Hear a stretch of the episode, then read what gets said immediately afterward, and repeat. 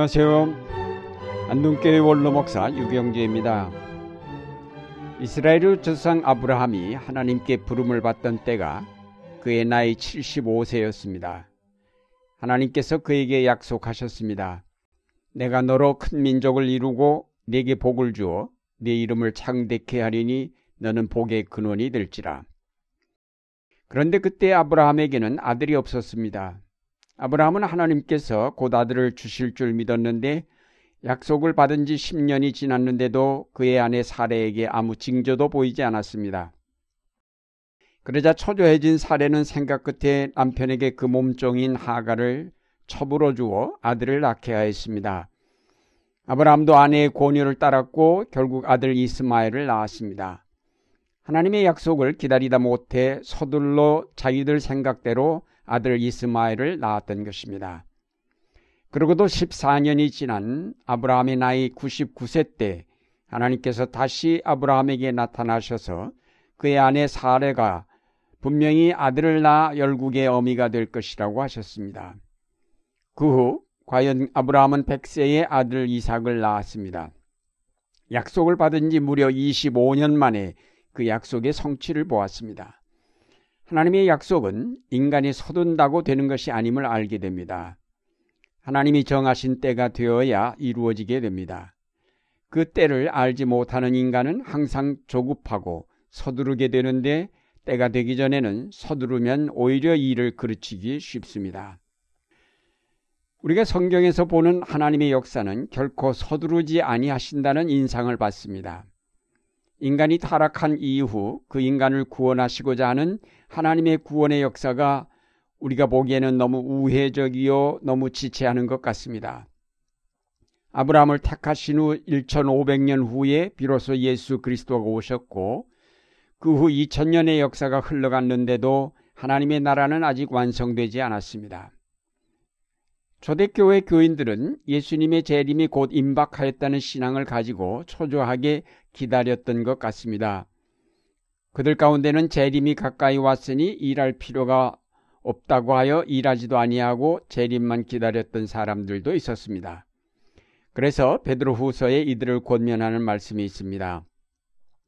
사랑하는 자들아 죽게는 하루가 천년 같고 천년이 하루 같은 이 한 가지를 잊지 말라. 주의 약속은 어떤 이에 더디다고 생각하는 것 같이 더딘 것이 아니라 오직 너희를 대하여 오래 참으사 아무도 멸망치 않고 다 회개하기에 이르기를 원하시느니라. 이것은 신약 시대에만 그런 것이 아니었습니다. 구약에서도 예언자들의 미래에 대한 약속으로 해서 이스라엘 민족은 초조하게 하나님의 새로운 역사를 기다렸습니다. 나는 가난하고 궁핍하오니 하나님이여 속히 내게 임하소서. 주는 나의 도움이시오 나를 건지시는 자이시오니 여호와여 지체치 마소서. 시편 70편 5절 말씀입니다. 하나님의 구원의 역사는 결코 즉흥적이거나 서둘러 이룩하시는 역사가 아닙니다. 오래전부터 예정되었다가 때가 성숙했을 때에 하나씩 이룩해 가십니다. 이런 하나님의 역사를 알지 못하는 인간이 그 역사를 앞당기려고 서둔다 할지라도 그것은 실패로 끝나고 맙니다. 이제 우리가 여기서 알 것은 하나님의 역사는 정한 때가 있다는 사실입니다. 그렇기 때문에 그때가 이르기 전에는 아무리 서둘러도 소용이 없습니다. 하나님의 나라는 흔히 씨를 땅에 뿌려 추수 때 거두는 농사일에 비유됩니다. 농사를 짓는 일은 옛부터 때를 놓치면 수확을 제대로 할 수 없습니다.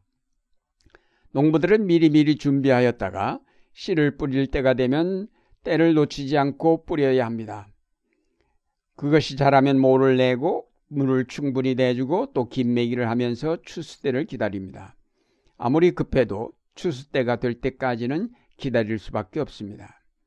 하나님의 나라도 꼭 이와 같습니다. 정한 때에 씨를 뿌렸으면 추수기가 될 때까지 기다려야 합니다. 그래서 야고보서는 우리에게 이 때를 기다리라고 하였습니다. 그러므로 형제들아 주의 강림하시기까지 길이 참으라. 보라 농부가 땅에서 나는 귀한 열매를 바라고 길이 참아 이른 비와 늦은 비를 기다리나니 너희도 길이 참고 마음을 굳게 하라 주의 강림이 가까우니라. 바른 신앙의 삶은 서두는 데 있는 것이 아니고 때를 맞추는 데 있습니다. 서두는 사람은 정작 때를 놓치기 쉽습니다. 씨를 심을 때에 씨 뿌리고 모낼 때에 모내고 가꿀 때에 부지런히 가꾸면 그는 추수 때에 거둘 것이 많을 것입니다. 서두르지 않는다는 것은 결코 가만히 있는 것이 아닙니다.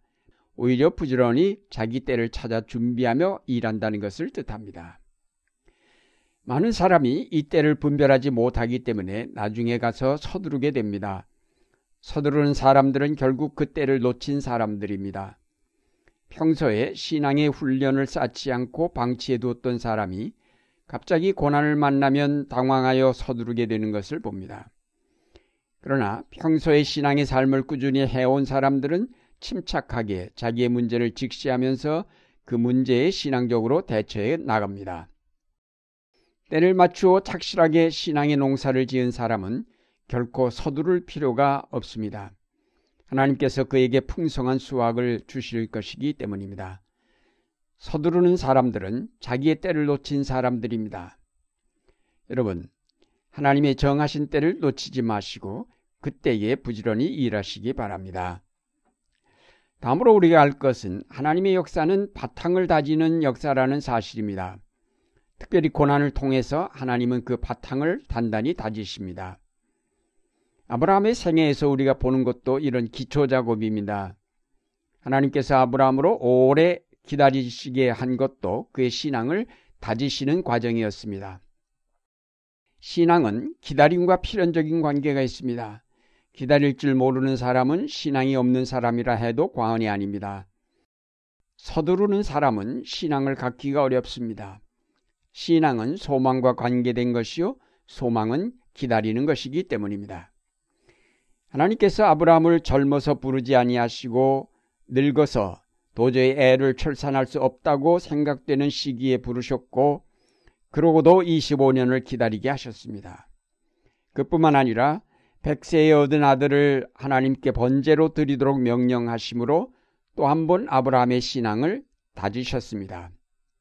구원사의 시조라고 할 수 있는 아브라함의 신앙을 이렇게 다지는 까닭은 그것이 모든 구원사의 기초가 되기 때문입니다. 기초가 든든하지 아니하면 결국 거기에 쌓아올린 집은 쉽사리 무너질 것이기 때문입니다. 예수님께서 산상설교 결론으로 말씀을 듣고 행하는 자는 집을 반석 위에 지은 자와 같다고 하셨습니다. 이 말씀은 기초 작업을 의미합니다. 반석과 같이 단단하게 기초가 이루어질 때까지 다지고 다지는 과정이 중요합니다. 아무리 시간이 걸려도 신앙의 바탕을 다지는 과정을 생략할 수는 없습니다.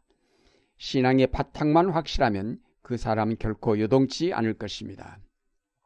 그런데 우리는 흔히 이 지루하고 눈에 보이지 아니하는 기초 작업은 소홀히 하고 서둘러 눈에 보이는 집만을 짓는 신자들을 많이 봅니다. 기초 작업을 확실하게 다지지 않은 채 서둘러 집사, 권사, 장로가 될 때에 그것은 본인에게나 교회에나 덕이 되지 않습니다. 먼저 된 자가 나중되고 나중된 자가 먼저 된다는 말씀이 있습니다. 기초 작업을 생략한 사람은 먼저 집을 지을 수 있습니다. 그러나 그 집은 비바람에 곧 무너질 것입니다. 그러나 바탕을 다지는 사람은 시간이 많이 걸려 나중에 집을 짓게 되지만 폭풍에 흔들리지 않고 견고하게 그대로 서 있을 것입니다. 결국 나중된 자가 먼저 완성하게 됩니다. 하나님은 우리가 서두르지 않고 바탕을 착실하게 다져갈 것을 원하십니다. 이 바탕이 확립되지 않고서는 하나님의 역사를 올바로 이해할 수 없습니다. 사랑하는 여러분, 서두르지 맙시다. 서두르지 말고 신앙의 기초를 단단히 다져가야 하겠습니다. 그래야 환란의 때에 우리는 흔들림 없이 굳게 서서 승리의 노래를 부를 수가 있을 것입니다. 든든한 신앙의 기초 위에서 풍성한 신앙의 수확을 이루는 여러분의 생활이 되시기를 바랍니다.